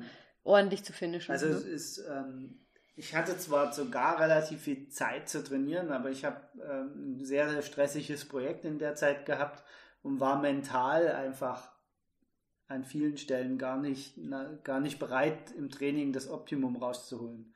Einfach weil es mental nicht ging. Ich musste mich also mit, ich sag mal, mit weniger zufrieden geben, wie es, hätte sein können. Ähm, aber anyway, es, ich habe das gefinisht und das war ein Riesenerfolg für mich. Und ich glaube, oder was heißt ich glaube, sondern es für mich ein Wunsch ist, trotz meines Fulltime-Jobs, und da ist es jetzt erstmal egal, ob Teilzeit als Coach und Teilzeit in meinem alten Job oder wie auch immer das die Konstellation ist, also mitten im Fulltime-Job nebenher, mich mal für Hawaii zu qualifizieren. Ui, okay. Also wirklich so konsequent zu coachen und äh, das Optimum aus mir herauszuholen, dass ich die Quali für Hawaii schaffe. Ob das wirklich klappt, ob ich so schnell werde, dass ich mich tatsächlich für Hawaii qualifizieren kann. Also, äh, falls du das nicht weißt, ähm, für Hawaii kann man sich als, als Age-Grouper nicht, nicht über, über ein Punktesystem oder ähnliches äh, qualifizieren, wobei das bei den Pros ab dieses Jahr auch nicht mehr so ist. Bisher konnte man sich bei den Pros über ein Punktesystem ähm, qualifizieren. In Zukunft ist das so ähnlich wie bei den Age-Groupern, dass man quasi ein Rennen gewinnen muss. Oder unter den Top, ich sage jetzt mal Top 5 landen muss. Je manchmal, nach Rennen, ne? ja. je nachdem, wie viele Spots für Hawaii dann ja, vorhanden manchmal sind. Manchmal nimmt auch einer seinen Spot nicht an im Age Genau, aber man muss halt... Ich sag mal, unter die Top 10 muss man kommen, man muss man überhaupt bei eine Chance hat. Bei einem Langdistanzrennen sehr, sehr schnell sein, genau. um sich zu qualifizieren. Also muss das, mal einfach zu sagen. Genau, und ähm, dann muss ich jetzt mal gucken, wie ich das im Geiste so aufbaue. Also ich habe da so ein bisschen einen längerefristigen Plan, weil mir durchaus bewusst ist, dass das nicht in zwei, drei Jahren zu machen ist. Das, das braucht sicherlich auch ein bisschen Zeit, äh, das aufzubauen. Aber das ist so ein bisschen die, die, der sportliche Traum, den ich, ich sag mal, langfristig angehen möchte. Ja, finde ich gut.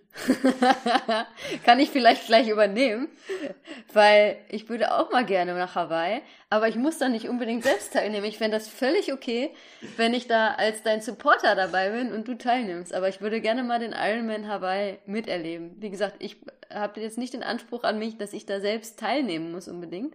Ich bin ja jetzt auch in unserer Konstellation die Läuferin und du eher der Triathlet. Aber ich würde das gerne mal erleben. Deswegen streng dich an, Jawohl, Chef. dass dein Traum in Erfüllung geht. Ähm, nichtsdestotrotz, glaube ich, fände ich es auch spannend, mal eine Langdistanz zu finishen. Das wäre durchaus ein Traum für mich, irgendwann in der Zukunft. Das muss nicht zeitnah sein. Ich bin wirklich vom Triathlon wahnsinnig weit weg. Ich habe zwar vor, nächstes Jahr wieder in den Triathlon reinzuschnuppern und da ein bisschen was zu machen. Ähm, aber der Traum von einem Langdistanz-Finish ist sicherlich eine langfristige Idee und ein langfristiger Wunsch. Beim Laufen muss ich ehrlich gestehen, ist es jetzt nicht so, dass es so das eine Rennen gibt, von dem ich träume. Es gibt wirklich ganz viele tolle Rennen auf der Welt und und zwar ist ja auch immer wichtig, im Ausland verschiedene Rennen zu machen und das hoffe ich, dass ich hoffe einfach, dass ich oder wir da gemeinsam noch ganz ganz viele tolle Rennen in verschiedenen Ländern erleben können. Das ist mein Wunsch.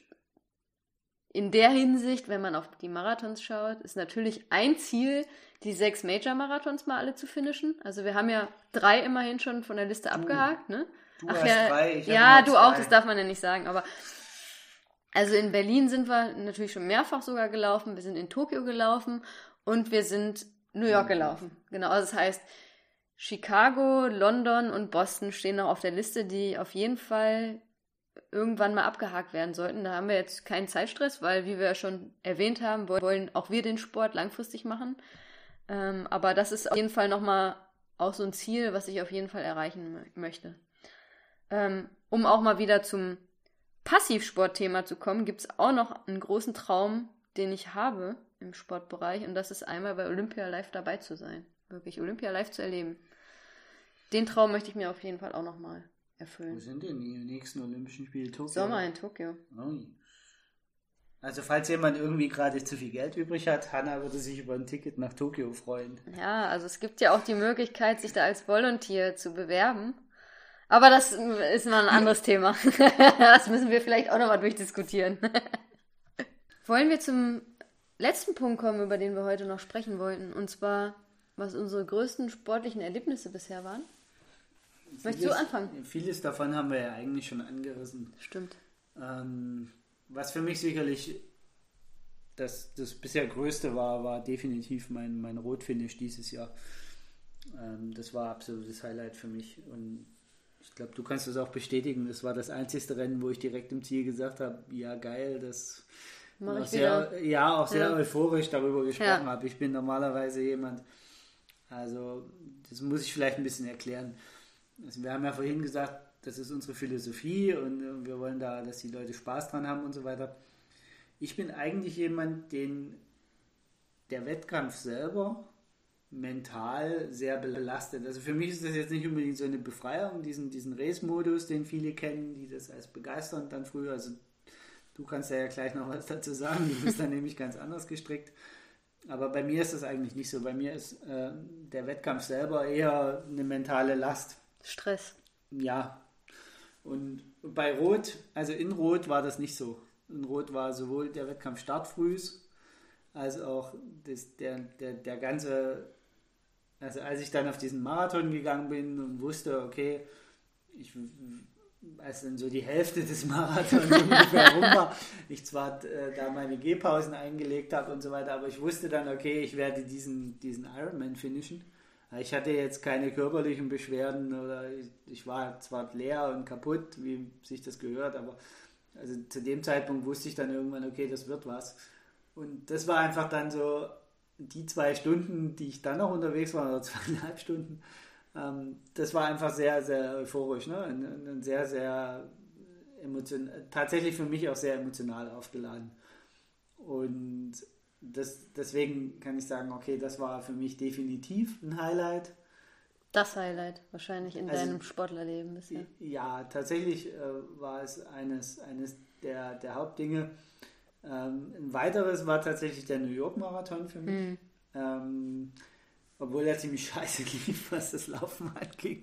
Also so untrainiert war ich, glaube ich, noch kein Marathon. Aber das war da ja egal, darauf, darum ging es ja nicht in New York. Hm. Ja, und ich habe damals auch zu unseren äh, Verwandten gesagt, irgendwie, ja, ich bin so total kaputt. Und dann hat Jay geantwortet, ja, was willst du eigentlich, ist der New York Marathon. das war bei Meile 23 oder so. Kurz vom Ziel, ja. ja. Und also das war sicherlich auch definitiv ein Highlight, einfach äh, zu erleben, wie ähm, man in dieser Stadt läuft und wie die Menschen, wie euphorisch das Ganze sind. Wobei ich zugeben muss, dort war es vor allen Dingen, was mich geprägt hat, die Woche danach. Ja. Also und die Tage ja, davor auch schon, ne? Also die Tage davor, dann der Metal Monday, das war ja eh schon mal so ein bisschen schräg. Also für ja. alle, die das nicht kennen, in Amerika, also speziell in New York, ich gehe mal davon aus, dass es in Boston und Chicago ähnlich ist bei den großen Marathons, aber in New York ist das so, dass an dem Montag danach alle mit ihren Medaillen um den Hals tatsächlich rumlaufen. Also auch die, die im Businessanzug genau. zur Arbeit gehen. Wirklich schick aufgemacht, auch die Frauen irgendwie im schicken Business-Outfit und dann aber mit der fetten Medaille um den Hals. Richtig geil. Und für uns war es so, wir waren, sind ja dann noch ein bisschen in den USA geblieben und eine Woche später haben wir uns dann noch mit Verwandten in den USA getroffen, die haben uns zum Essen eingeladen und als wir dort in dieser Kneipe waren und in diesem Restaurant, unsere Verwandten dann zu der Kellnerin gesagt haben, ja, hier, das sind unsere Freunde aus Deutschland und bla bla bla und die sind letzte Woche den New York Marathon gelaufen. Und dann haben uns plötzlich wildfremde Leute am Nachbartisch, die am Nachbartisch saßen, dazu gratuliert, dass wir diesen Marathon gelaufen sind und haben sich total gefreut, dass wir das geschafft haben. Und das war für mich so ein, so ein Erlebnis, wo ich dachte, wow, das, das, das ist eigentlich cool. Das wünsche ich mir manchmal für Deutschland auch. Ja. Dass, dass die Leute einfach so ein bisschen das zelebrieren, erleben und, und auch anerkennen. Genau. Also diese, diese Anerkennung, die uns dort entgegen haben, die ist, die ist mir definitiv so hängen geblieben. Hatte jetzt weniger mit dem sportlichen Erfolg zu tun, weil, wie gesagt, es war nicht der erste Marathon. Es war einfach ein fantastisches Erlebnis, den New York genau. Marathon zu laufen. Gibt es denn auch ein Passivsporterlebnis, wo du sagst, das ist bei mir hängen geblieben? Ja, die diversen Auf- und Abstiege von Dynamo und Fortuna, die wir miterlebt haben. Das okay, waren also, schon Highlights. Das ja. muss man einfach, also wenn so, wenn so, so, so manchmal hört man ja in Übertragungen, dass, dass der, der Kommentator von einem Momentum spricht, wo ein Game Changer oder was es da so alles für, für Floskeln gibt. Aber einfach, wenn, wenn, wenn man in so einem Fanblock steht und die Masse fängt dann wirklich an, euphorisch zu werden, das hat schon was. Also das, das äh, möchte ich gar nicht äh, äh, schlecht reden. Ne? Wir haben ja auch schon ein paar Relegationsspiele gemeinsam erlebt und durchaus erfolgreich erlebt. Auch äh, sehr seltsame Relegationsspiele, aber ja, wir haben schon Aufstiege zusammen gefeiert im Fußball, ne? Ja, also wir haben schon Aufstiege gefeiert, wir haben aber auch beide schon eben auch gesehen, wie es in die andere Richtung Oh ja. und äh, wie gesagt, hin und wieder auch mal erleben müssen, wie sich andere nicht benehmen können. Das ist, ja, das leider ähm, auch. Das, das gehört dann irgendwie komischerweise zusammen. Okay, also das wären deine Passivsporterlebnisse wirklich mit dem Fußball ja, so ein bisschen verbunden. Ja. Ich überlege gerade, ob mir noch was einfällt. Vielleicht fängst du mal an, wenn mir noch was einfällt, dann. Mit Passivsporterlebnissen oder Aktivsporterlebnissen? Ja, fang, fang mit den äh, passiven Sporterlebnissen an. Mit den passiven Sporterlebnissen. Okay, also da, ja, natürlich Fortuna, ne, da gab es auch zwei, drei Aufstiege, die ich erleben durfte, die, oder auch ein bisschen mehr, weil Fortuna war ja auch schon mal sehr weit unten, in der vierten Liga irgendwann mal. Ähm, die haben mich natürlich auch geprägt, die schönen Erlebnisse mit Fortuna, die deutlich weniger waren als die negativen Erlebnisse. Ähm, dann eine weitere Sache, die bei mir, glaube ich, noch sehr stark ist, ist, dass ich sehr Olympia-fanatisch bin, wenn man es mal so ausdrücken darf. Also ich bin eigentlich schon von klein auf ein riesen Olympia-Fan und habe wirklich schon ähm, in jungen Jahren alles geguckt und das ist nach wie vor so, ne? kannst du, glaube ich, bestätigen, dass das ist auch das, was ich an Olympia liebe und was eben wieder auch mit unserer Philosophie von den Lultras und dem Love Sports auch perfekt passt, dass ich halt wirklich diese sportliche Vielfalt, möglichst viele verschiedene Sportarten, der olympische Geist, das hat mich alles immer schon total fasziniert. So, das heißt, eine ähm, Highlight-Erinnerung als Passivsportlerin, also sprich als Zuschauerin, sind auch viel mit Olympia verankert. Also ich erinnere mich tatsächlich an den Olympiasieg von Dieter Baumann 1992 in Barcelona, da war ich sieben Jahre alt. Ich erinnere mich an Katrin Krabbe damals, die, ich glaube, Gold geholt hat auf 100 oder 200 Meter. Keine Ahnung, das weiß ich nicht also mehr genau. Du müsstest jetzt sehen, sie guckt mich dabei Fragen ja. an. Ich kann überhaupt nichts Ich habe das sagen. jetzt auch nicht äh, vor, vor unserem Podcast jetzt noch irgendwie groß recherchiert, sondern das ist irgendwie aus dem Bauch heraus jetzt. Äh, natürlich 92 war es, glaube ich, auch in Barcelona. Die Goldmedaille für mich als Tennisspielerin von Boris Becker und Michael Stich damals war irgendwie fantastisch. Und auch später in den unterschiedlichen Sportarten. Also ich erinnere mich an besonders emotionalen Olympiasieg von Matthias Steiner, dem Gewichtheber damals, 2008 in Peking. Natürlich, wenn ich von der Olympiade 2008 spreche, dann natürlich Jan Frodeno, ne, Goldmedaille. Da kann ich mich auch noch sehr genau dran erinnern. Also habe ich auch live gesehen, das weiß ich noch. Ähm, bei den letzten Sommer-Olympiaden, die letzten beiden jeweils die Beachvolleyballer, ne, vor zwei Jahren die Männer, nee, vor zwei Jahren die Frauen 2012 ähm, die Männer. Ähm, wenn ich an den Wintersport denke, dann natürlich ganz, ganz viele Biathlon-Medaillen und nordische Kombinationen. Und äh, ganz besonders in Erinnerung ist mir da witzigerweise geblieben der Gold, die Goldmedaille von Georg Hettich, damals 2006, glaube ich, war das in Turin, der da olympisches Gold holte und vorher noch nie ein Weltcuprennen gewonnen hat. Das, da erinnere ich mich auch noch, das waren so alles so sehr emotionale Momente. Und natürlich als Tennisspielerin muss ich jetzt auch noch mal hervorheben, äh, Angie Kerber, die bei den letzten Olympischen Spielen Silber gewonnen hat. Also ich könnte hier noch unendlich ich weiter erzählen, glaube ich. ich äh, wir können die Wikipedia zu dem Thema abschalten. Ja. Johanna ist das äh, wandelnde Olympia-Lexikon. Genau. Falls du da irgendwelche Fragen hast, schreib uns einen Kommentar. Ganz ohne, so schlimm ist es nicht. Ohne, dass ich vorher in die Wikipedia gucken muss.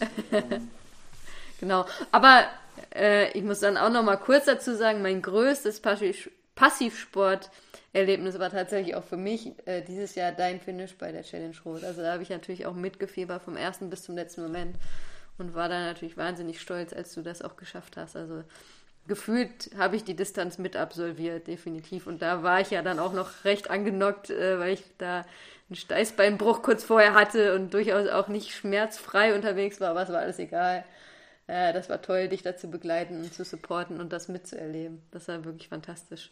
Muss man einfach mal so sagen. Da hat man auch sehr gespürt, wie du versucht hast, trotz deiner eigenen Probleme äh, möglichst viel von mir fernzuhalten. Das äh, fand ich sehr, so im Nachgang ist das ja immer, kann man das ja so ganz nüchtern betrachten. Ja. Das fand ich natürlich total auch toll. Weil, wie gesagt, ich ich, ich weiß nicht, wie das ist, wenn man einen Steißbeinbruch hatte. Es ist sehr kein, schmerzhaft. du sahst jetzt nicht so gut aus, wenn nee. du sitzen musstest. Nein, das war nicht schön. Ja. Aber da wollen wir jetzt gar nicht weiter thematisch reingehen, glaube ich. Dann das ist auch ein ganz anderes Thema. aktiven Erfolgen. Ja, da muss ich natürlich jetzt sagen, wobei ich ja doch eigentlich eher so ein bescheidener Mensch bin, aber die Liste von tollen Erlebnissen ist wirklich relativ lang, weil ich einfach durch meinen Tennissport viele Erfolge feiern durfte. Ich habe einige deutsche Meisterschaften gewonnen. Ich war bei den Europameisterschaften Dritte, bei den Weltmeisterschaften mit der Mannschaft damals Vierte. Also da kann ich auch gar nicht sagen, ich habe so viele tolle Erlebnisse erlebt mit meinem Tennissport damals. Da gibt es wirklich ganz, ganz viel. Natürlich, die amerikanische College-Meisterschaft war auch ein ganz besonderes Erlebnis, eben auch für mich, wie ich am Anfang schon erwähnt habe, dass ich immer eher vom Kopf her und vom Herzen her so ein Teamsportler war da im Team amerikanische Meisterin zu werden, war auch ein ganz, ganz tolles Erlebnis. Als dann in meinem, wie ich heutzutage zu sagen pflege, in meinem zweiten Sportlerleben, in dem ich mich jetzt befinde als Ausdauersportlerin, gibt es natürlich auch ähm, einige tolle Momente, die ich schon erleben durfte. Also New York Marathon haben wir äh, schon viel thematisiert jetzt. Absolutes Highlight äh, in meinem Läuferleben. Mein erster Marathon war natürlich auch was ganz Besonderes. Den bin ich, äh, wie ich glaube ich auch schon erzählt habe, in Düsseldorf gelaufen. Selbst der erste Halbmarathon damals war was ganz Besonderes. Dann mein erster Ultramarathon beim Rennsteiglauf war ein ganz besonderes Erlebnis. Jetzt in diesem Jahr, ja, von einem guten Monat erst die Tour de Tirol, die wir zusammen absolviert haben, war auch besonders, weil wir das zusammen geschafft haben. Das auch ähm, schon teilweise eine Tortur war und dann man um, umso stolzer war, als man es geschafft hatte. Natürlich. Und es auch nicht vorhersehbar war. Es nicht vorhersehbar also war, genau, aber auch das ist eine andere Story, glaube genau. ich. Ähm, da wollen wir jetzt nicht noch die, die, die Folge hier noch, noch, noch, weiter in die Länge ziehen, genau.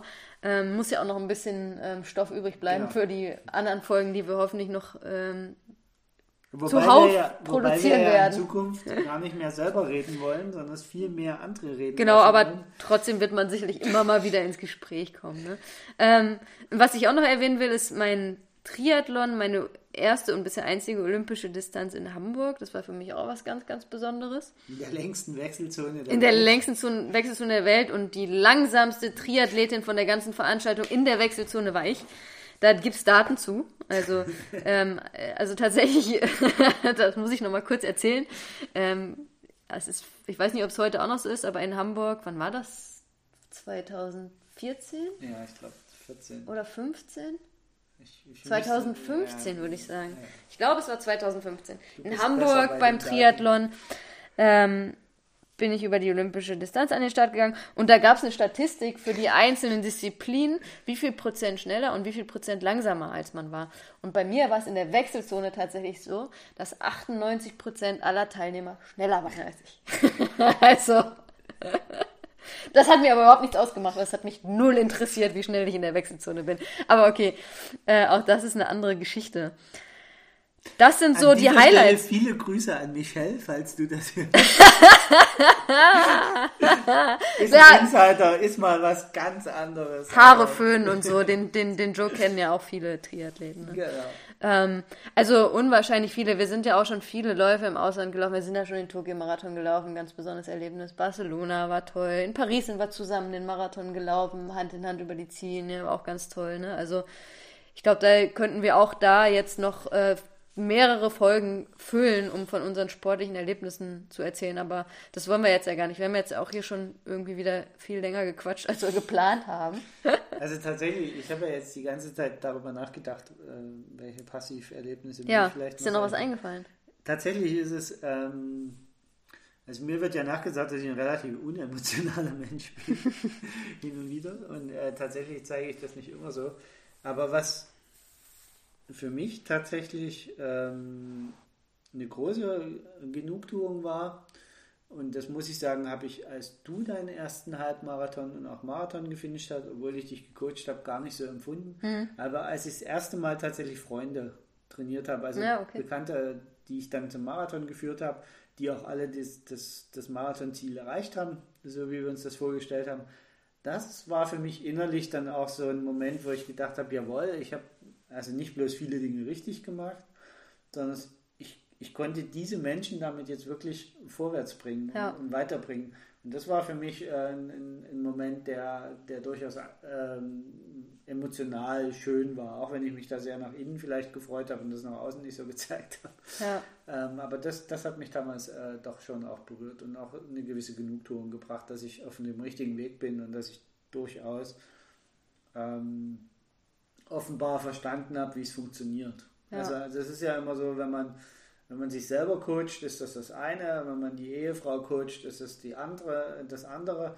Aber wenn man wirklich Verantwortung für fremde Menschen in dem Sinne also übernimmt, dann ist das nochmal was ganz anderes. Und dass das dann eben auch funktioniert hat, das war damals für mich auch so ein, so ein Highlight. Und das ist immer noch so bei uns, bei all unseren Athleten. Ne? Da fiebert man extrem mit und Genau. man ist freut sich extrem, wenn es so funktioniert, wie wir uns das auch vorgestellt haben, natürlich. Ne? Also Das das, ist, äh, glaube ich, hat nicht abgeebbt, sage ich mal. Das ist immer noch bei jedem unserer Athleten und Athletinnen so.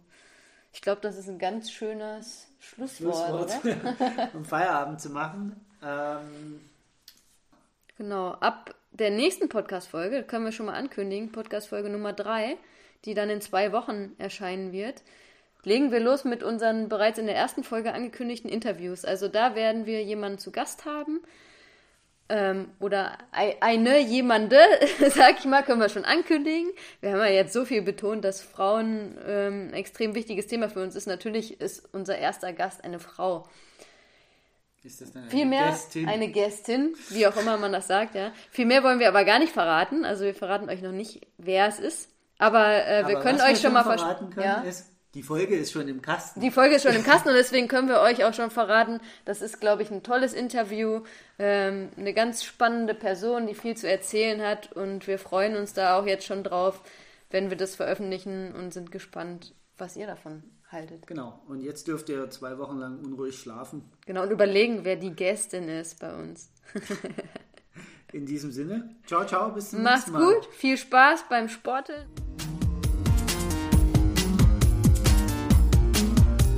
Das war die heutige Folge von Lultras Love Sports, der Ausdauer-Podcast mit Hanna und Carsten.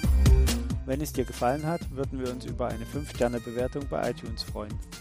Kommentieren und mitdiskutieren kannst du auf unserer Webseite www.ausdauer-coaches.de oder schau einfach in unserer Lultras Facebook-Gruppe vorbei.